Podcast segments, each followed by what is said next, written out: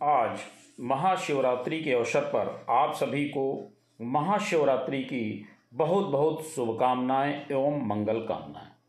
आज मैं आपको एक विशेष मंत्र, उसके अर्थ एवं उसका आज के दिन से क्या संबंध है और वो आरती के बाद क्यों बोला जाता है, इसके संबंध में आपको बताने वाला हूँ। इसलिए वीडियो में जुड़े रहिएगा। पसंद आए तो लाइक करें और शेयर करें। सब्सक्राइब अवश्य करें। आगे देखते हैं। देवी देवताओं की आरती के बाद क्यों बोलते हैं ये मंत्र?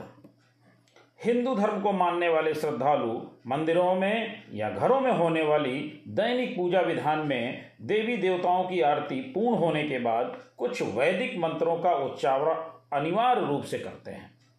आपने भी देखा होगा कि आरती के बाद हम लोग ऐसा कोई काम नहीं करते, ज़्यादातर सब कुछ काम संपूर्ण होने के बाद ही आरती करते हैं और आरती के बाद भी हमें कुछ मंत्रों का उच्चारण अनिवार्य रूप से करना होता है और कई बार आपने देखा भी होगा कि लोग उच्चारण करते हैं। वो कौन सा मंत्र है और उस मंत्र की आज ही के दिन से क्या संबंध है, वो भी बात करते हैं। सभी देवी देवताओं की स्तुति के मंत्र भी अलग अलग हैं, लेकिन जब भी यज्ञ या पूजा संपन्न होता है तो उसके बाद भगवान की आरती की जाती है।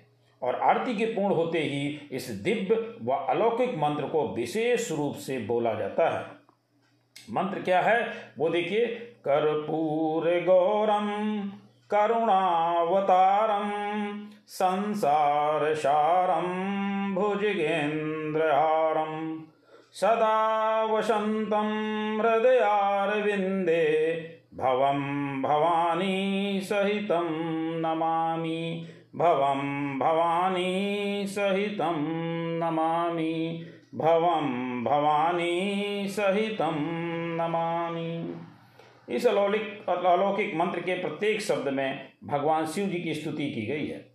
इसका अर्थ इस प्रकार से है, कर्पूर गौरम मतलब कर्पू, कपूर के समान गौरवर्ण वाले करुणावतारम, यानी करुणा के जो साक्षात अवतार हैं संसार सारम मतलब है, समस्त सृष्टि के जो सार हैं और भुज गेंद्र हारम का मतलब है। इस शब्द का अर्थ है, जो सांप को हार के रूप में धारण करते हैं। सदा वसंतम हृदयारविंदे भवम भवानी सहितम नमामि। इसका अर्थ है कि जो शिव पार्वती के साथ सदैव मेरे हृदय में निवास करते हैं, उनको मेरा नमन है। इसी के साथ जानते हैं कि इस मंत्र को आरती के बाद क्यों करते हैं। इसका पूरा अर्थ देख लेते हैं। जो कपूर जैसे गौरवण वाले हैं, करुणा के अवतार हैं, संसार के सार हैं और भुजंगों का हार धारण करते हैं, वे भगवान शिव माता भवानी सहित मेरे हृदय में सदैव निवास करें और उन्हें मेरा नमन है।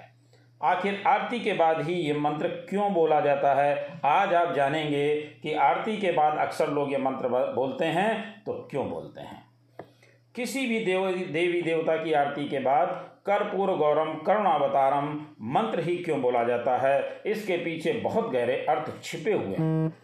भगवान शिव की ये स्तुति शिव पार्वती विवाह के समय भगवान विष्णु द्वारा गाई गई मानी जाती है।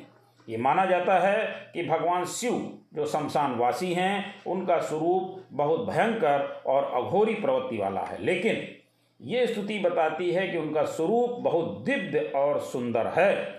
भगवान शिव को सृष्टि का अधिपति माना गया है और वे मृत्युलोक के देवता हैं। उन्हें पशुपति नाथ भी कहा जाता है।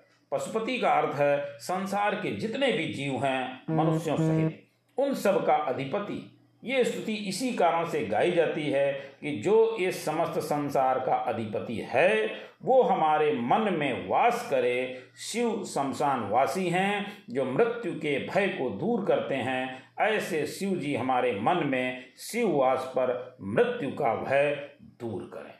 तो ये स्तुति जो गाई गई थी, वो शिव पार्वती के विवाह के समय भगवान विष्णु द्वारा गाई गई थी। इसीलिए चूँकि भगवान शिव को अधिपति माना जाता है, इसीलिए प्रत्येक आरती किसी भी देवती, देवता की आरती की गई हो, उसके बाद इस मंत्र को ज़रूर बोला जाता है, कर्पूर गौरम करुणावतारम संसार सारम भुजगेन्द्रहारम सदा वसन्तं हृदयारविन्दे भवं भवानी सहितं नमामि, भवं भवानी सहितं नमामि, भवं भवानी सहितं नमामि।